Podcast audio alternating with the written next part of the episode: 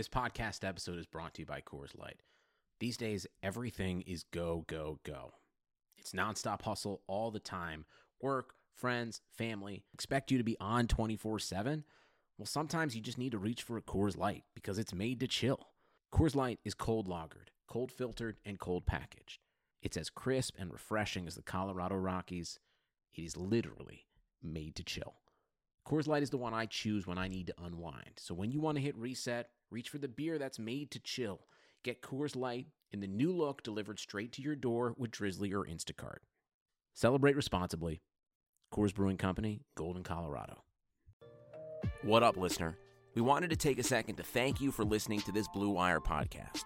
Be sure to show your support to this pod by subscribing and dropping a five star review on iTunes, a follow on Spotify, or the appropriate DAP for any other platform you might be listening on. And if you're enjoying this show, chances are you'll like one of our 75 other sports podcasts. Find more shows you'll love at BlueWirePods.com. Thanks again for listening, and now back to your regularly scheduled podcast. Baker Mayfield, undraftable, off my board. The Cleveland Browns select Baker Mayfield.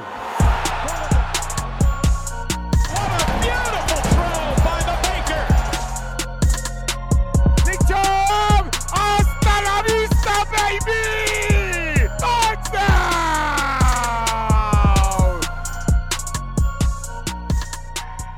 Welcome to Browns Film Breakdown. I'm your host, Jake Burns, writer at the OBR. It has been a minute since we've joined you, a couple weeks since the Kevin Stefanski hire. I have really tried to let this whole big picture come together, not really speculate on a lot of things. I really wanted to wait until the GM hire happened and then kind of post Super Bowl, I thought there would be a lot of things that would shake out, and it does seem like it's turning toward Joe Woods taking over the defensive coordinator role. We did get Andrew Berry as our, our new general manager here in Cleveland, so some things have settled in. Um, we're going to get busy with content here. It's going to be uh, pretty regular going into obviously this late late February combine, and then that turns over to between March and April into the draft and free agency, and a lot of stuff will be going on with the Browns. Especially interesting today, as Andrew Berry noted, they will be aggressive, and uh, it kind of reels me into a topic that I really want to talk about, which is how that aggression will look this time versus the last time. Somebody I have fantastic banter with, whether on Twitter or direct messages, whatever. Kevin Cole. Kevin works at Pro Football Focus. He's a data scientist for them. Used to be with Roto Grinders. I had Kevin on last off season. Just fantastic content. I thought it was really good. Uh, big picture stuff that I think uh, a few do really good job with, like Kevin does. So, Kevin, welcome on, man. Well, thanks for having me, Jake. Uh, big fan of yours, and I say obviously people who listen to the podcast already know this, but you are a nice, you know, calm, rational voice out there in a sea of insanity when it comes to Brown coverage. So I appreciate talking to you. Well, yeah, give me a few years, so it might, it might change. but um, no, I appreciate that. Obviously, it's uh, it's it's crazy. Losing has an effect on people, even people not directly involved with the franchise, and it has been chaotic. So I've tried to, like you said, uh, be as rational as I can and approach, and and we'll see where it takes us. I like this group. I'm interested in your, uh, you know, your take on this whole big picture. You know, the Stefanski hire and I know that a lot of our banter was going back and forth between Josh because there was a time where it was really trending like Josh was going to get the job, uh, Josh McDaniels, and it, it really seemed people that I knew that that that seemed to have an inside angle for years have said that it felt like it was going to get done. Now I don't know if the the final interviews they they had a sticking point and they just said we can't do this.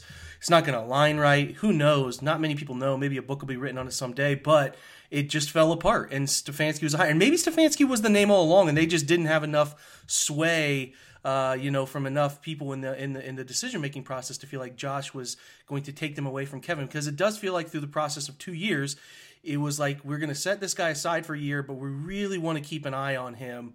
And it is entirely possible that that was always the route that Jimmy and Paul DePodesta wanted to go, and that was where those two at the top of the decision making process felt like it was going to trend, unless they were just blown away. So, my question to you, Kevin, is do you feel like they got it right? Big question to start.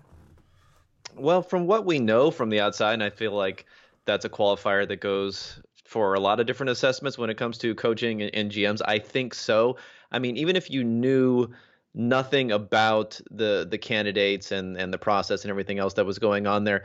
I think that McDaniels being hired, while you couldn't say it was necessarily a bad hire, it would at least hint at the fact that it would be more of an ownership driven decision. And that's been a problem as we, you know, we didn't really know at the time in 2016 that Hue Jackson was not the choice of the front office, but was the choice of Jimmy Haslam, and then he stepped in. So all of those things that we thought they had in the past that we're talking about now, like alignment, you know, it, it wasn't there. So if McDaniels was the hire, I would have had more questions as to whether or not when you know the seas get a little bit rocky as they always do, uh, someone would end up getting tossed overboard along along the way. So for in that reason, I think it's good. But again, it, it's tough to say. And obviously, Josh has a great track record as an offensive coordinator, so he wouldn't necessarily have been a bad hire. There just could have been some bad signaling there.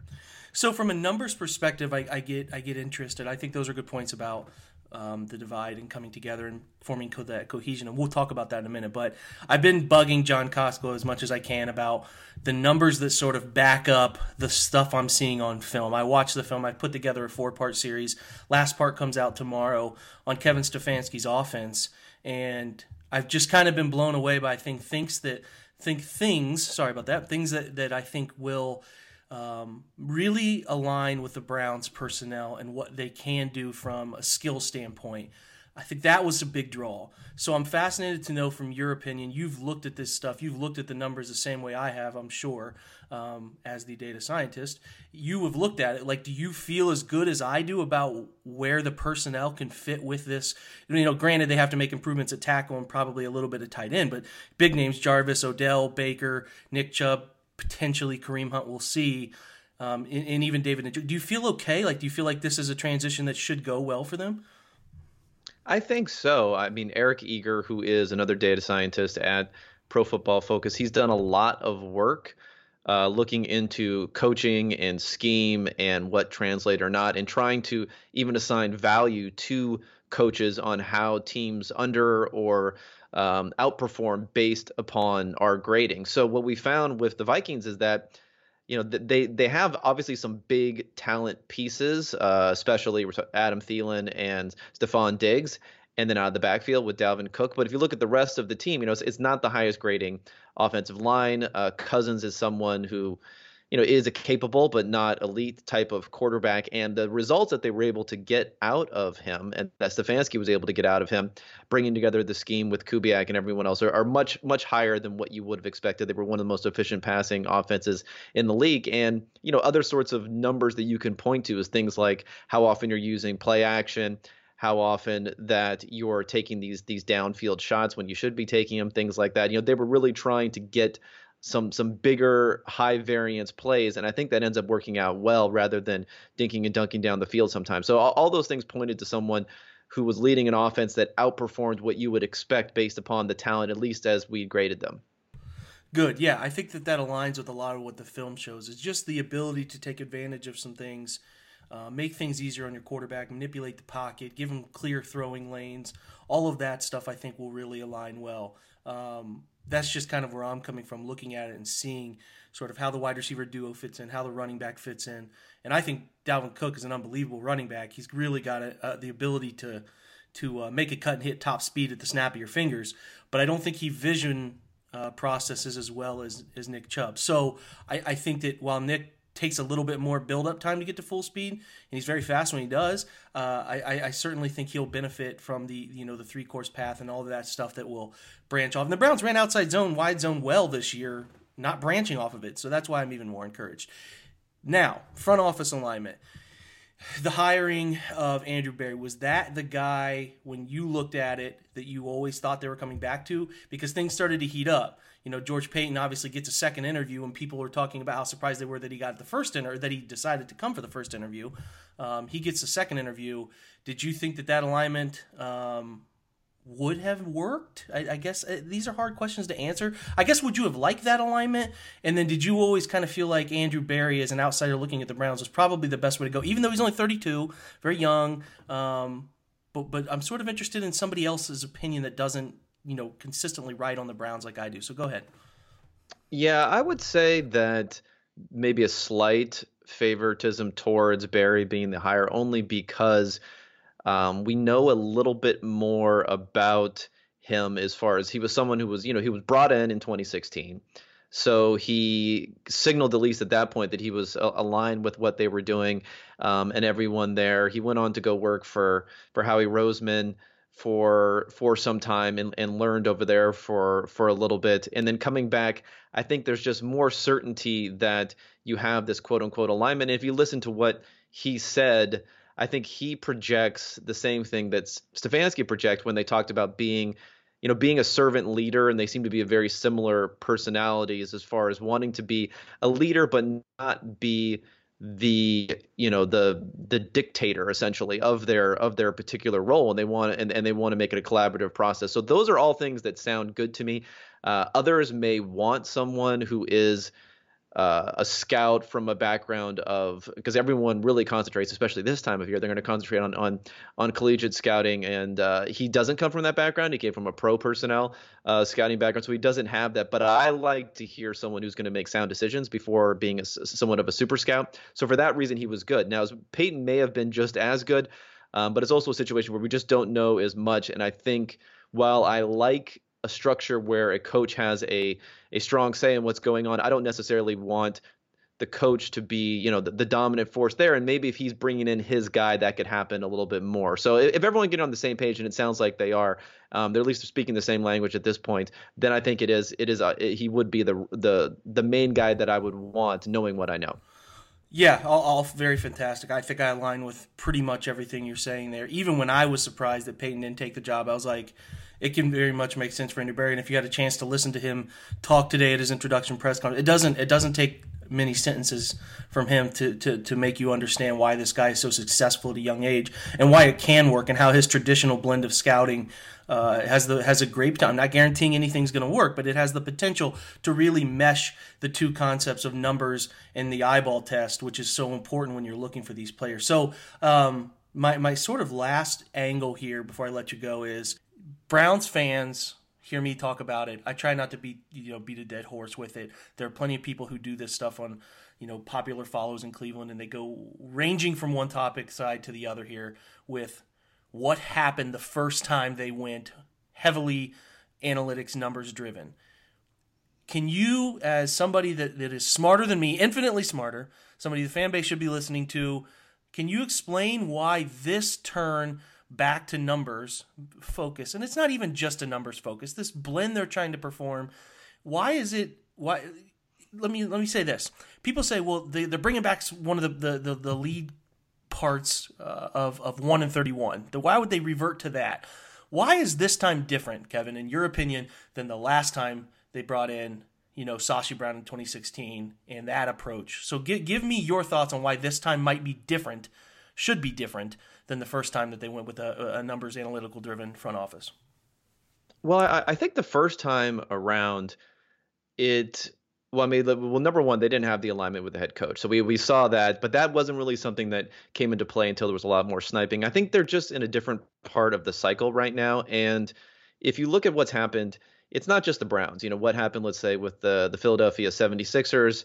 Um, what happened with some other organizations that have taken a very analytical path is normally the the rebuild is a little bit more of a struggle than you might think it's going to be going into it. And I think you know people don't want to hear this because no one wants to shirk responsibility. And I think Andrew Berry did a good job today saying you know it's a results based business, so that's it is what it is.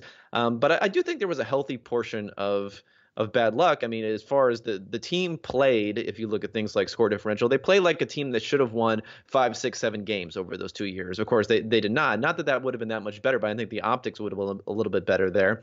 Uh, you know, they missed on some picks, but they were also delaying and, and accumulating more draft picks in in in the future. So.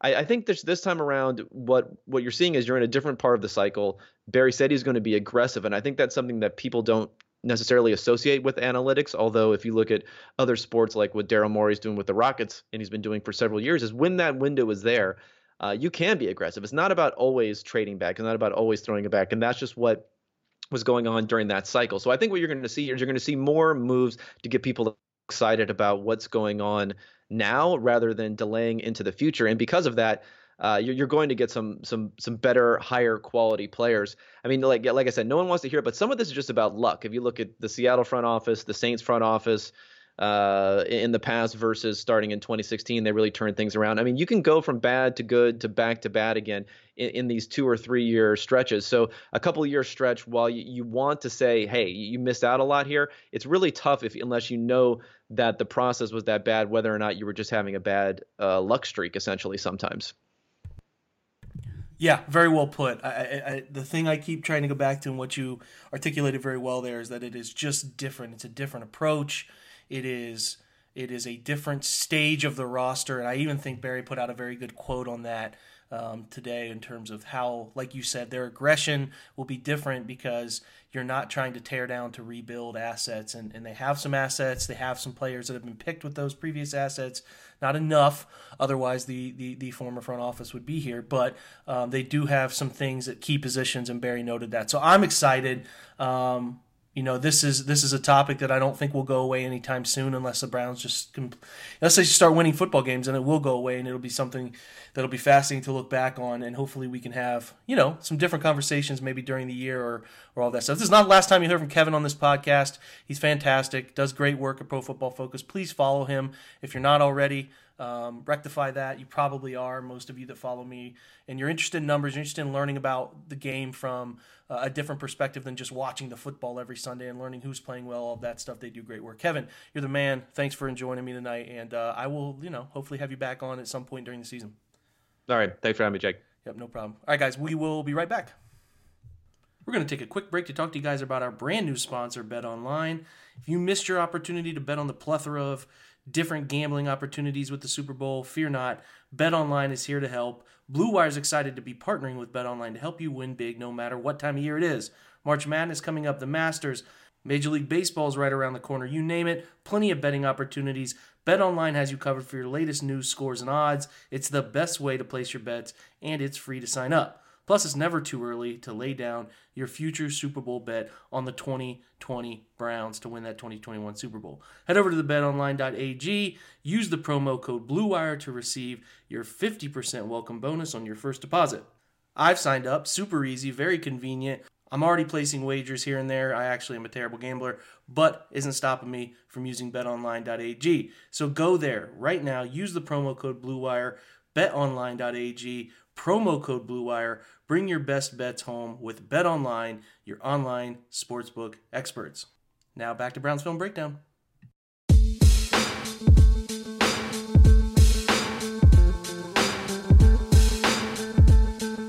All right, switching over. It's draft season. It is the time of year that, you know, hell, let's call it what it is. It's Browns fan Super Bowl because this is the conversation that we always know we're going to be a big part of for some reason, unfortunate, we could talk about this for hours. The Browns move back up into the top 10 this year. It is an important draft because there are some pieces in place a new head coach, a new GM, some pieces on the roster ready to go, but they need some important holes filled. And these draft picks in the first three or four rounds are going to be vital. Probably guys that they will count on um, in this first year to make an impact. So when I'm talking draft, I got a few guys that I go to Really wanted to get Jordan Reed from the Draft Network on here. He's the he's a senior draft analyst for them. Um, a fantastic quarterback back in his day, a rising star in the industry. I'm gonna get him now before somebody else gets him big time, and he's gonna ignore my DMs. Jordan, how you doing, man?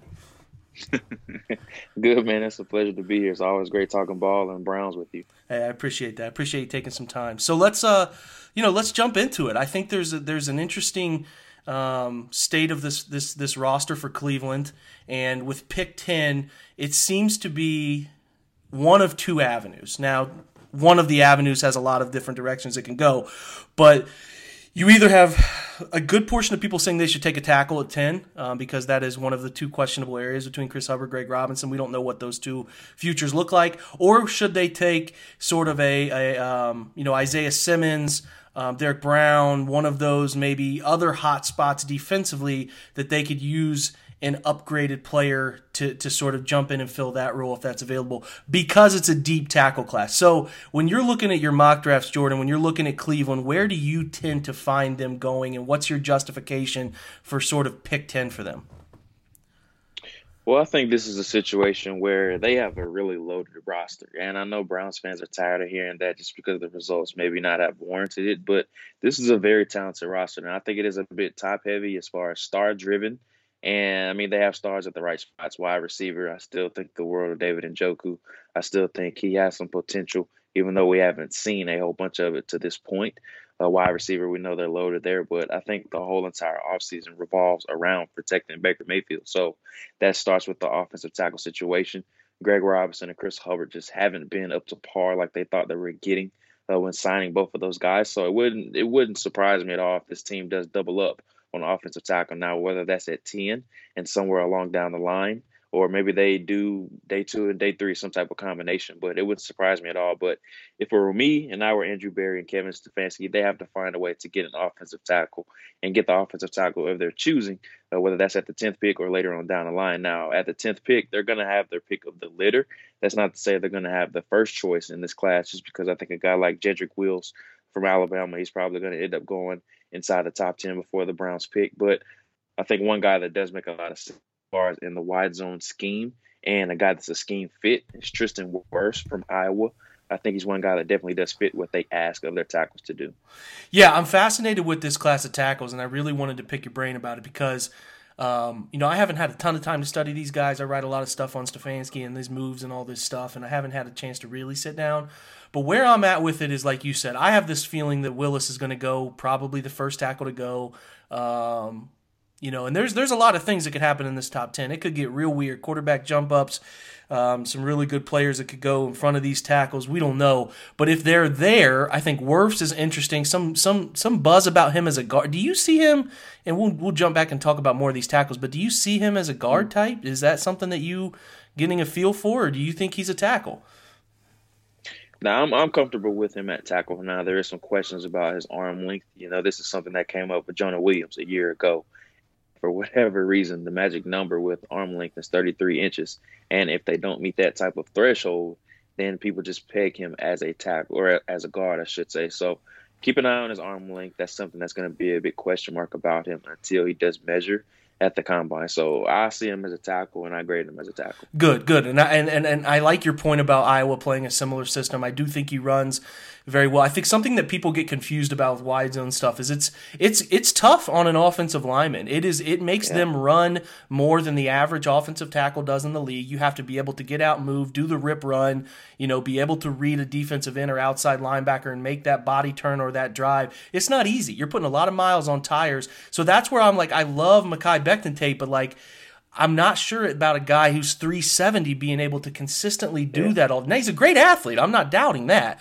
But that's where I think it gets interesting. I watch somebody like Andrew Thomas and I see a guy um, who is really probably not a great gap down, you know, clear out a side type of tackle, but he's a fantastic you know, in my opinion, a fantastic pass blocker and a guy who can really get out and be an athlete and run and turn and do those body angle things that this sort of zone scheme might like. So I'm just sort of fascinated if it comes down to Wirfs is available, Thomas is available, and Becton is available, all three of them sitting there. Which one do you think would fit best in this scheme? Now, in my personal opinion, I think you said Wirfs, Thomas, and Becton, correct? Yeah. Out of those three yeah, I think Wirfs will be a much better fit than those other guys just because the thing about wide zone and just having some previous history with Stefanski and watching the Vikings closely, it's not just about being able to rip, move, and run. It's about endurance as well. Mm-hmm. And that's something with the Vikings. They had a very up tempo offense and they tried to run as many plays as possible. That's not to say it's a hurry up tempo or anything like that. They just want to keep defenses off balance with the with the speed of the game and the tempo of their play. And then you think about a guy like Mekhi Becton, him being 370 pounds, he's not really going to last uh, over the endurance of a game just because his body's not going to hold up, just because he's more of a vertical forward pusher, yeah, pocket mover type of type of offensive tackle. And Andrew Thomas is the same way, even though he doesn't weigh nearly as much as Mekhi Becton. But these are guys that really rely on leaning on people, if that makes sense, as of opposed course. to Tristan Wirfs that tries to beat you with angles, which is which is the wide zone, the whole uh, the the whole you know uh, the occupancy of the wide zone. Uh, the whole philosophy of it is you want to beat people with angles and beating defenses to spots, and that's exactly what Tristan Wirfs does do. Now, I want to run this past you, and remember I said this. Now, what is today's date? Starting February fifth. keep an eye on Josh Jones, yeah. the Houston offensive tackle, going 10th overall. That would not surprise me at all, just because he's a guy that fits very well in the wide zone scheme. He's going to test through the roof at the combine. He's already started to gain some gain some steam now that he's performed so well at the Senior Bowl. Mm-hmm. So now he has a chance to continue to build on his resume, and it wouldn't surprise me if the Browns really do consider him even at tenth overall. Yeah, I wouldn't be surprised either. And with this group, who's who's certainly not afraid to trade back and collect a couple picks, maybe moving into that 14, 15 range, it uh it could yeah. still line there. So I'm with you. I think that's another name that's going to creep up, which brings me to my next topic, which you just gave me one of your sleepers who, um, not necessarily a sleeper anymore. Josh has certainly gotten that buzz at the Senior Bowl, but are there anybody, you know, sort of day two, second, third round, and then maybe sneaking into like fourth, fifth round, day three that the Browns, we talk about their um, potential to double up. I think they should double up personally. I'm not sure that they should go bang, bang, tackle, tackle, but I do think that they should consider grabbing another one. Are there sort of any names to day two, day three that, that, that have uh, caught your attention? Yeah, just guys that definitely could fit in zone scheme. Uh, Prince Tega Wanogho, offensive tackle from Auburn, a guy that does struggle a little bit as a run blocker, but as far as a pass protector, I think he's ready made from day one, and a guy that's only played offensive tackle for full time for three years now. So he has that upside that you're looking for, and I think he's definitely a guy that's going to test very well. He's going to check a lot of boxes as far as what they're looking for from a movement standpoint uh, with their offensive tackle. So Prince Tega Wanogho from Auburn is definitely one guy to keep an eye on.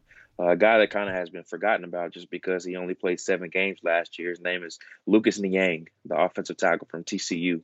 He's another name that definitely fits in the wide zone scheme as well. Uh, a guy that I think is going to test really well at the combine now, now that he's fully healthy. Uh, later on down the line, guys like Saahdiq Charles, the offensive tackle from LSU, another guy that's not as lengthy as far as lengthwise as some of these other guys, but I think he could be a day three option uh, a guy that's going to test through the roof as well, just just based on what he's shown on film. And if you're looking for a very very late round guy, uh, Alex Taylor, offensive tackle from South Carolina State, is one guy that's going to test very well. Former basketball player, so he has that athleticism that Stefanski and Andrew Berry are going to be looking for from the position, but he's very raw right now. A guy that's probably going to need to spend a couple years on the practice squad, but if you have some patience with him, maybe he could turn into a depth piece later on down the line. Those are great. Those are great names. Um, so so so write those down, Browns fans, as guys they could potentially target, or if you want to go watch them yourself, um, hit that rewind button and go back and listen and, and jot those and, uh, and and catch some games on YouTube. So I want to switch two positions. I want to catch your opinion on before we go. Tight end. Browns obviously have David Njoku. You mentioned him earlier. Still a young guy. I mean, he's going into what year four with he's going to be 24 years old. I mean, he's still super young at a position that's no, you know, it's notorious for developmental, you know, uh, the length of development that it takes with tight ends. It doesn't click right away all the time, and and David has a ton of raw tools, and they've gone through two different coach. Well, sh- let me take that back. Three different coaches with him now. So we got, yeah, we got to see. I was really encouraged, Jordan, that he was, you know, he put out a picture on his Instagram during that Vikings uh, 49ers divisional round game, kind of, I think it had taking notes, which is exciting to me because he knows this can be a really good system for tight ends. There are guys who are thriving in this system um, and he can be one of them if he, you know, dedicates himself. And I think it'll be really good, Bill Callahan getting in there and working with him, um, you know, spending time with the tight ends and how to block and that sort of stuff. But behind, I, I, get curious behind him.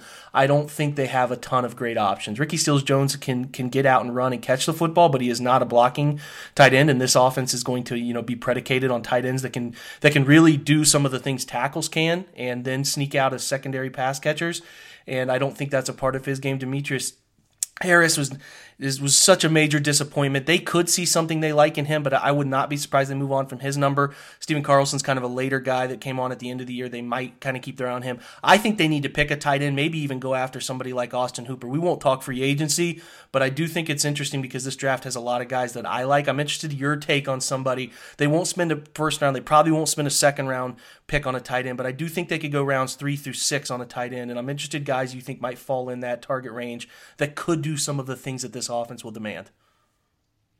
Yeah, and it's really interesting you say that just because I think the grunt of this tight end class really is going to be selected in rounds two through five.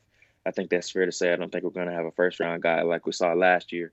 Uh, but thing you have to know with Stefanski's offense is that he likes to incorporate a bunch of 12 personnel. So he likes to keep two tight ends on the field a whole bunch. And we saw it last year with Kyle Rudolph and Irv Smith Jr. And even they sprinkled in some other guys. Uh, Tyler Conklin was another third string guy that he liked to use a lot. So tight ends are a big part of his offense, and he needs at least two of them just because they're such a big part of the play action game and the wide zone game and the bootleg play action game that he likes to use. So uh, a guy like you know Thad Moss from LSU, I think would be a really good selection for the Browns in the third round, just because he brings that type of versatility that Stefanski likes to use. And the thing that he loves to incorporate with these tight ends is that he has guys satisfy different roles. And Kyle Rudolph was more they more the versatile guy that did a little bit of blocking and also a receiving threat, while he treated Irv Smith Jr. essentially like an extra t- or extra receiver, I should say. He was more the receiving threat for the offense. But a guy like Thad Moss, he could satisfy that versatility role where he's not an overly twitchy route runner, but he can get out and make some catches. But he's not a guy you're going to consistently rely on in the passing game.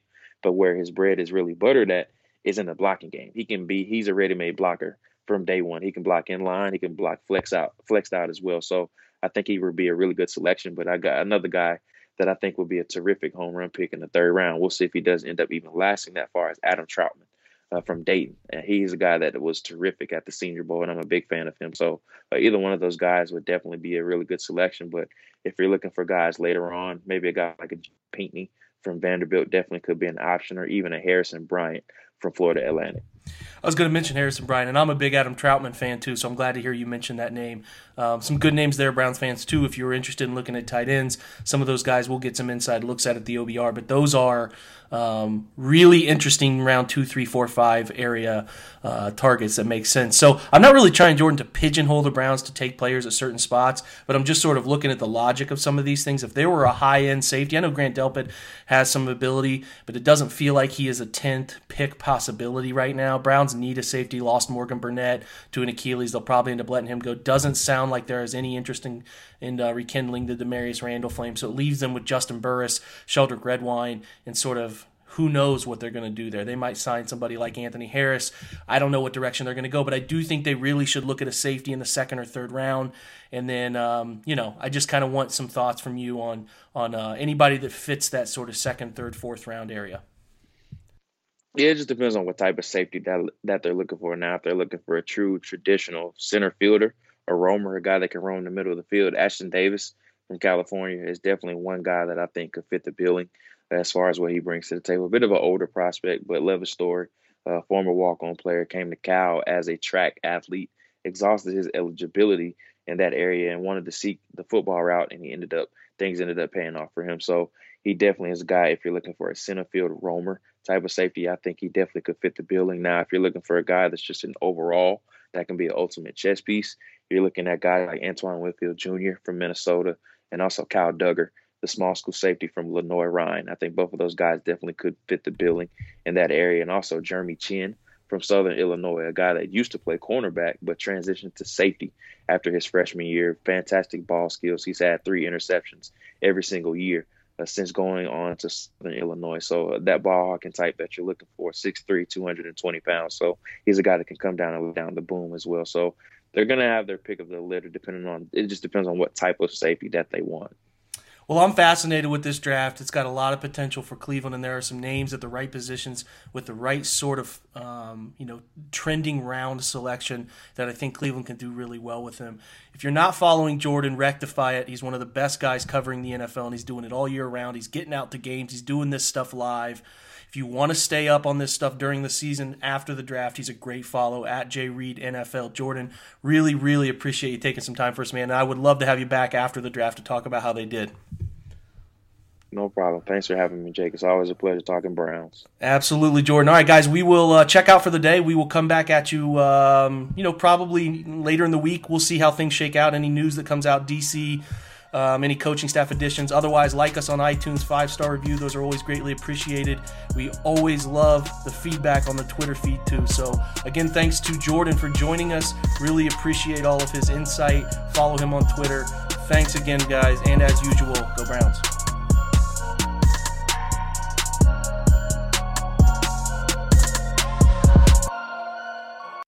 Sugar Ray Leonard, Roberto Duran, Marvelous Marvin Hagler, and Thomas Hearns legends whose four way rivalry defined one of the greatest eras in boxing history. Relive their decade of dominance in the new Showtime sports documentary, The Kings, a four part series premiering Sunday, June 6th, only on Showtime. This is the story of the one. As a maintenance engineer, he hears things differently. To the untrained ear, everything on his shop floor might sound fine, but he can hear gears grinding or a belt slipping. So he steps in to fix the problem at hand before it gets out of hand. And he knows Grainger's got the right product he needs to get the job done, which is music to his ears. Call, clickgrainger.com, or just stop by. Grainger, for the ones who get it done.